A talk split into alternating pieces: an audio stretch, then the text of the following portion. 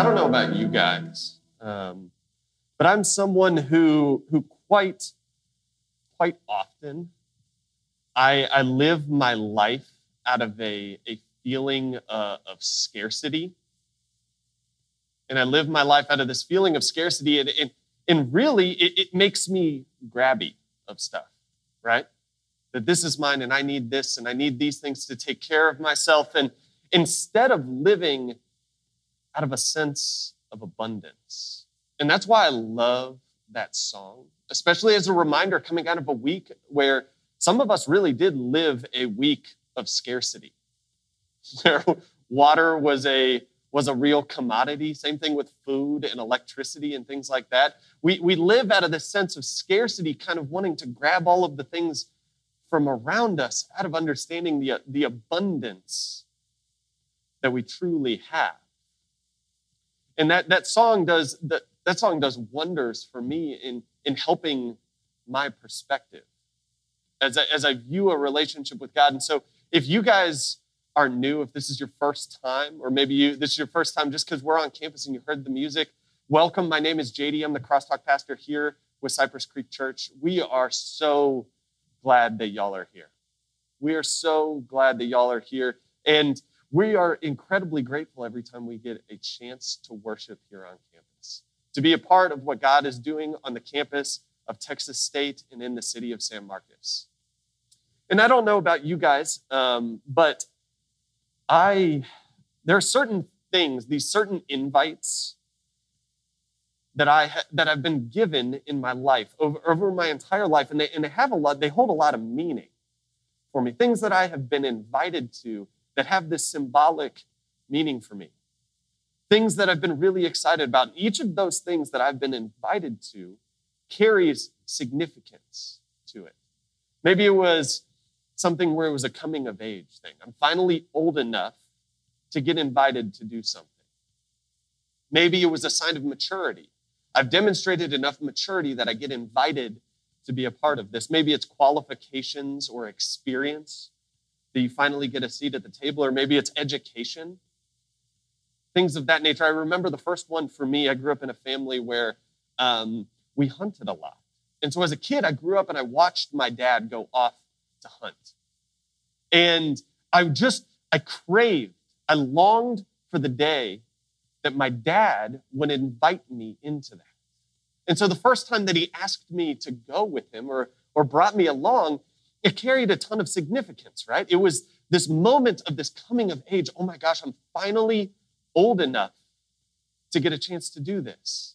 Then I had another one when I was in college where I was at a family function and I'm the oldest grandkid in my family. And so I finally got the invite where I left the kids' table and I had a seat at the adult table, right? I don't know if all of y'all are there yet, but it is just as glorious as you imagined it to be. And really, I, I, joke when I say that, but, but it's a coming of age thing, right? That I'm finally old enough so I get a seat at the table. Another big one for me is when maybe I get they're, they're the trips that I get invited on to go with friends, right? I remember one in particular, I got invited to guide this whitewater rafting trip down the Rio Grande Gorge up in Taos, New Mexico.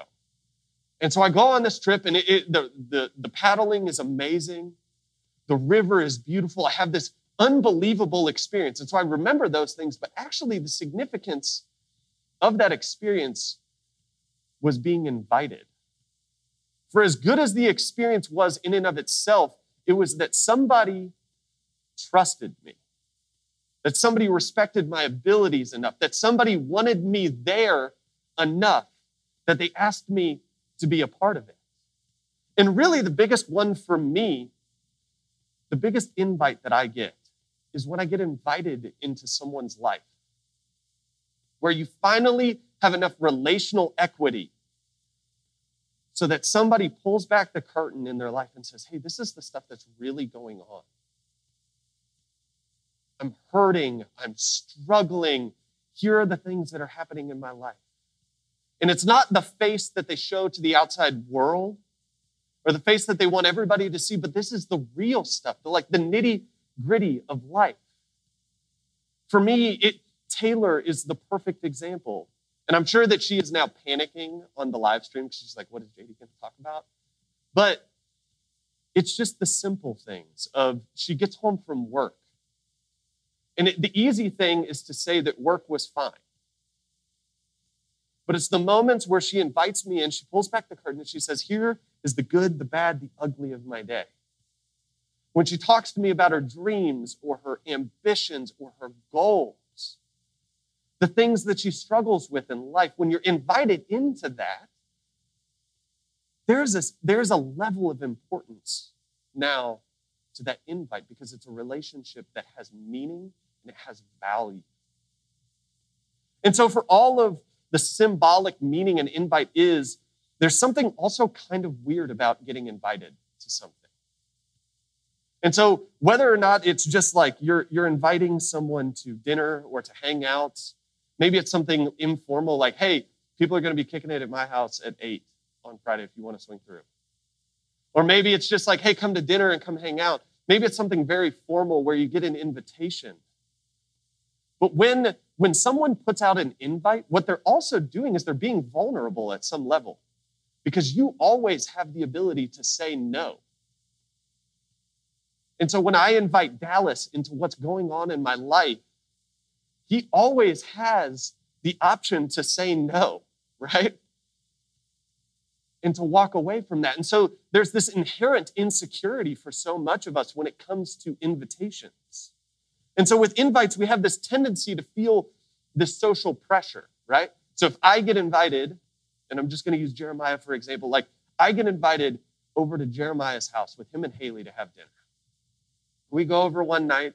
Now, when I get home, I'm either thinking, do I owe Jeremiah an invite? Do, do I owe Jeremiah and Haley an invite? Do they come to my house next? Or you're having this feeling of insecurity of like, man, did I do enough? Was I fun enough? Was I good enough guest? Did I bring enough that Jeremiah and Haley want me back in their house again? And so there can be this sense of anxiety that, that comes with an invitation. And so really, in a lot of ways, invitations have become a social currency for us. They kind of determine your place inside of a community or with a relationship. And this has existed forever. And it was actually probably more formalized in like Greco Roman culture because your social status was directly determined by the invites you were getting and the invites you were giving. It was the way in which you climbed the social ladder. And we're going to see that play out in a dramatic way in our scripture today. And last week we looked at the story of when Jesus gets invited to a Pharisee's house. We see this story where he gets invited over to the house of the Pharisee, and that carries weight. That invitation carries weight because this Pharisee is inviting over an important teacher, he's inviting over a rabbi. And so by Jesus accepting that invitation, what that's doing is it's basically placing value on the Pharisee. That Jesus would go to his house increases his social status, right? That he is more important as a result. And really, that's the end that he has in mind. I'm going to invite over this teacher. We're going to talk over dinner, and it's going to make me look important. And therefore, I'm going to gain something from it. And what Jesus does is really the exact opposite because he does what the Pharisees don't want him to do. He ends up rebuking the Pharisees and he rebukes the lawyers and he calls out their hypocrisy.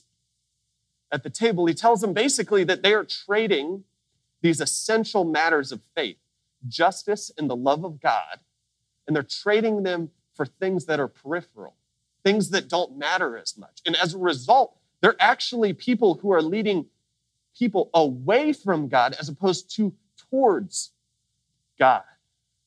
And we, in a kind of a modern parlance, would call that majoring in the minors. Majoring in the minors. And today we're looking at another story of Jesus dining with the religious leaders. And Jesus is again at the house of one of the rulers of the Pharisees, the scriptures tell us. And he's dining with them. And he notices that the Pharisees are taking the seats of honor at the table. And basically, the seats of honor are the ones that are closest to the head of the table where the host sits. And so there's kind of this social posturing going on where they're placing themselves in relation to the other people at dinner by the seat that they can get at the table. And so Jesus notices this and he begins to teach them. And we're in Luke chapter 14. We're going to start in verse 12. And it says, He said also to the man who had invited him, When you give a dinner or a banquet, do not invite your friends or your brothers or your relatives or rich neighbors, lest they also invite you in return and you are repaid. When you give a feast, invite the poor, the crippled, the lame, the blind, and you will be blessed. Because they cannot repay you, for you will be repaid at the resurrection of the just. And here we see this recurring theme for the book of Luke continue to play out in front of us. That Luke desires for us to understand Jesus precisely to be the Lord of Israel who passionately seeks the redemption of the poor, the outcast, the downtrodden, and the sick. And the tendency, our tendency really, is only to be hospitable to our own friends and family the people we like, the people we deem worthy, the people we want to be associated with. But Jesus begs these religious leaders to open up their table to everyone, to the people who can't repay them for what they're doing. In this moment, Jesus opens up the community of relationships so that no boundaries of class, of rank, exist anymore. To invite those who cannot repay is not the cultural norm, it's actually the exact opposite. And so you only invited people of equal or greater rank when you hosted. And so basically, what would happen is the same kind of concept as owing someone a favor. Like if Paulina, if, if I have something that I need done that I can't get done, and I say, hey, Paulina, can you help me with this? I'll owe you one, right? And she does it. That gives her permission then at some point later down the line to say, hey, JD, you remember that time I helped you out? I need your help with something. She's calling in that favor, right? And so what's happening here is that basically people are using these invites in the same way. And so they would say, hey, Georgia, will you come to dinner with me? Knowing that Georgia is way more popular, that she is way more cool than I am, and so the next time that she hosts a dinner, I'm going to get the invite, right? Or at least I should. And that's kind of the way that this is working out. And so he's saying, well, what really you need to do is to direct our attention away from our own self importance into considering the needs of others. Jesus shows us that hospitality is generosity when no motive exists beside giving. Hospitality is generosity when no motive exists except giving. We don't receive anything in return. Jesus wants to direct our attention outward, away from the dangers of our own inflated self importance. He's saying that we should not seek to bring honor to ourselves. He's, he's saying that the question is not, what can I do to receive something back? But the question is, what can I do to bless someone else? To meet the needs of others.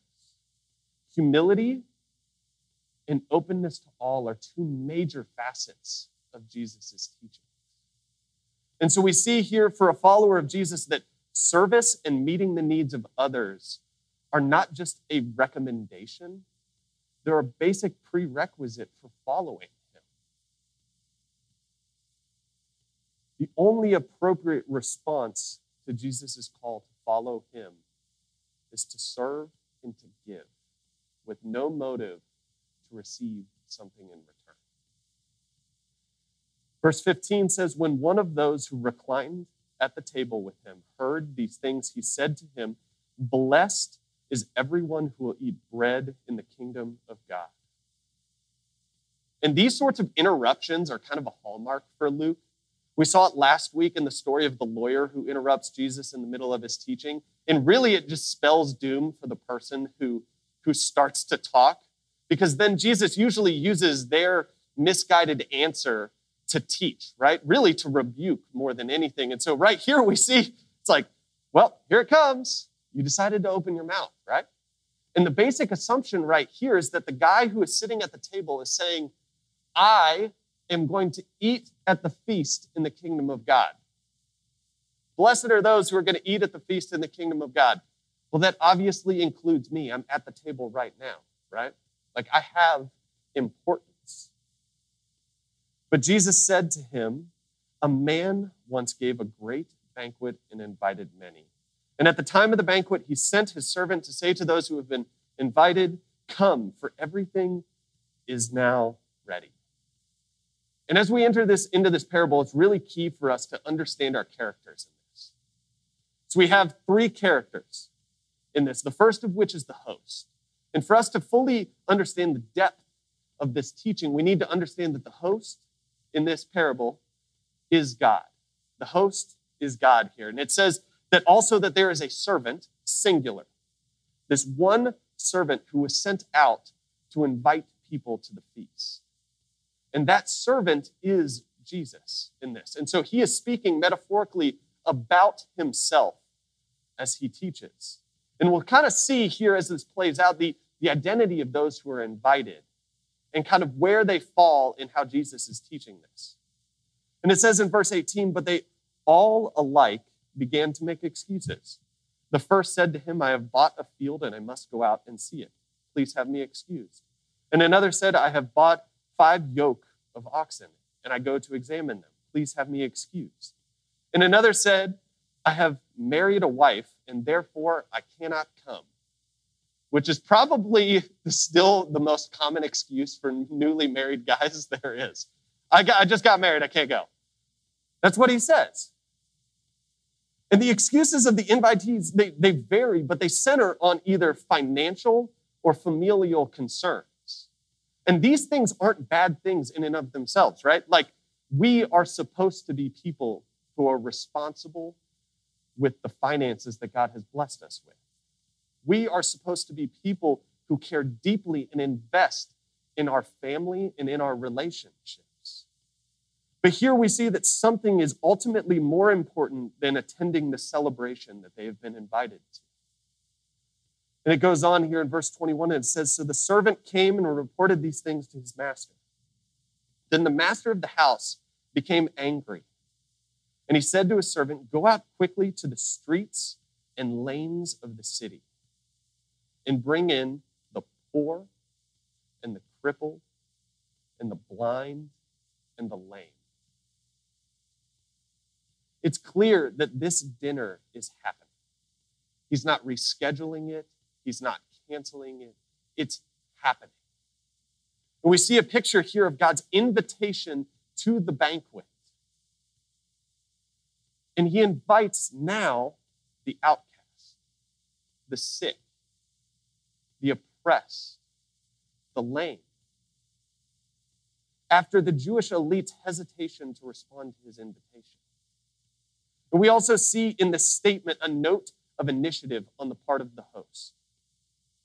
He wants to find guests for his banquet. He wants people to be there.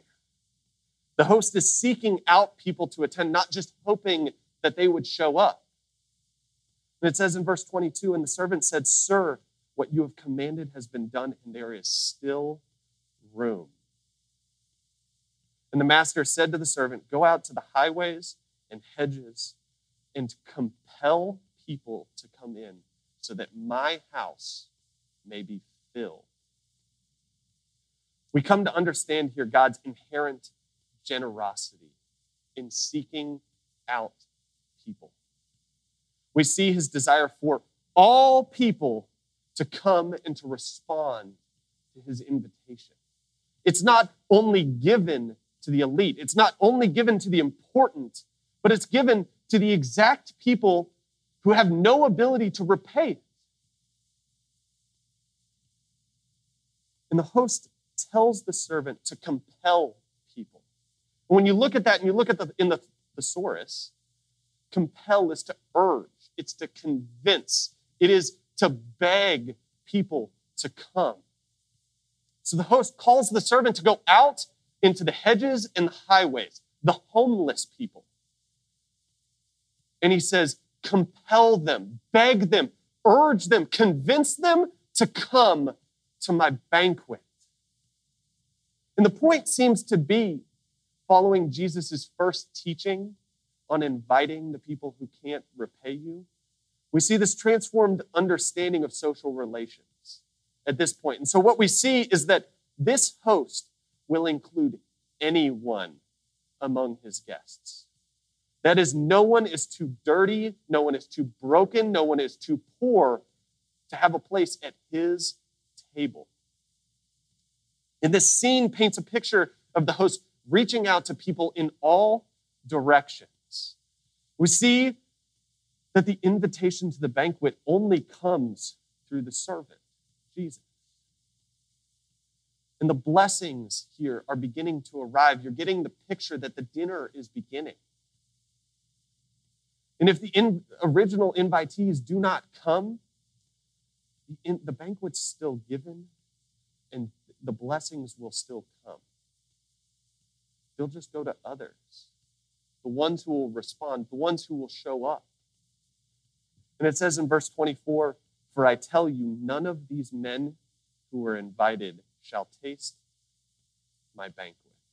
Jesus makes a summary statement of this for the, for the Pharisees. His point is simply that the Pharisees missed an opportunity to dine in eternity with the Father.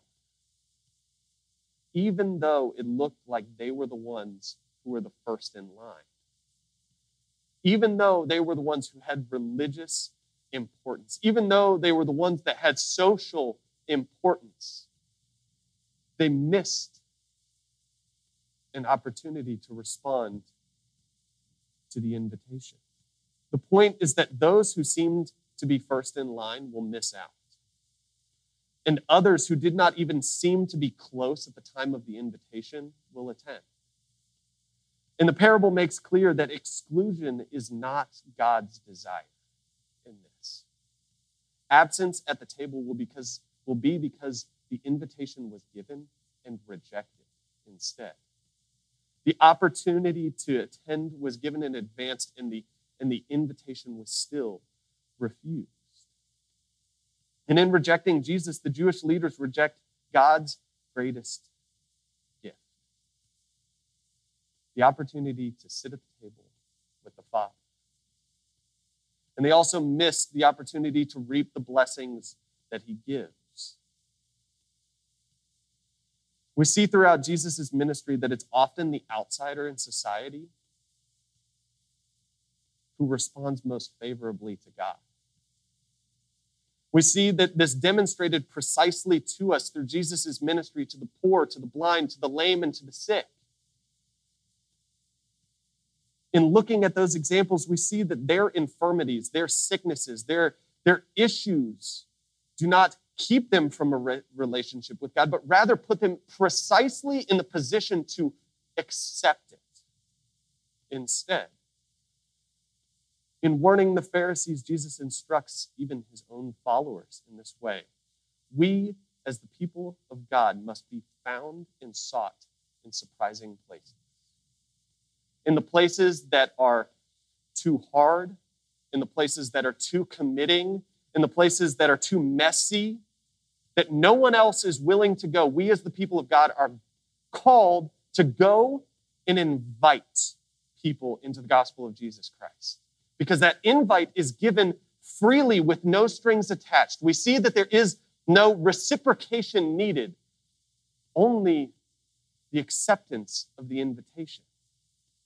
And really, if we look at it, doing life with people is messy. My life is messy. And if you're willing to be honest with yourself, your life is messy as well. And as I was reflecting on this, I I realized that it was only because of my friend, his name is Dave Pound, when I was a freshman in college, he was willing to walk into my mess and invite me into a relationship with Jesus. And when he walked into my life and I had tons of issues, he was not afraid that it was going to be too committing, that it was going to be too hard, that it was going to take too much time. He simply invited me. And then he showed up on a daily basis until I accepted the invitation. And he didn't expect anything from me. There was no strings attached to that. He just wanted to invite me into a relationship with Jesus. And most of us can look back on our lives and we can point to a person, or we can point to several people who did the same thing for us, who dared to enter into our mess and to point us to Jesus. And now we, quite simply, are called to do the same. Jesus makes clear that the invitation is there, that the door is open, and that no one has too much baggage, no one is too broken, no one has too much stuff or is too messed up for God's table. And you see, we were created to be in relationship with God. And here is a God who, out of his grace, no matter what we've done, no matter how dirty we are, no matter our baggage, no matter what we're carrying, he stands and invites us through Jesus Christ to come in and to dine with him. Jesus tells us that right here in this story. Because what he is about is he is about restoration. The restoration that comes when we respond to the invitation of God and believe in Him, and we're restored to that relationship. We take our seat at the table. And what I hope that you hear through this story is that you individually are welcome at the table of God. That you aren't too far gone for God. Jesus says in Mark 2 it is not the healthy who need a doctor, but the sick. I have not come to call the righteous, but sinners. And praise God that is the case. Because that includes even me, and it includes even you. And actually, there's only prere- one prerequisite to this. And that is the understanding that we are broken, that we are messed up. That we, when we place ourselves in this story, we understand that we are the broken, we are the lame, that we are the oppressed. And we understand that we are in great need of that invitation. And that invitation is offered to each and every one of us. And we just have to be willing to get a little bit uncomfortable, to go to the places we don't want to go, to talk to the people who are uncomfortable to talk to, to go and to associate with the people who don't look like you, who don't sound like you, who don't have the same background as you, don't have the same money as you, and walk into their lives and not be afraid. Because the invitation that we offer is the same invitation that was given to us. And so we know that we're offering the only thing that brings life and meaning into a broken and hurting world that is Texas State, into a broken and hurting world that is San Marcos. There are 38,000 students on this campus. And I believe the last number was that there are less than 2,000 of them who are a part of a college ministry. Let us be a people, let us as, as crosstalk be a place that is inviting may it be so for us today. And may we be the change in our community that we so desire to see.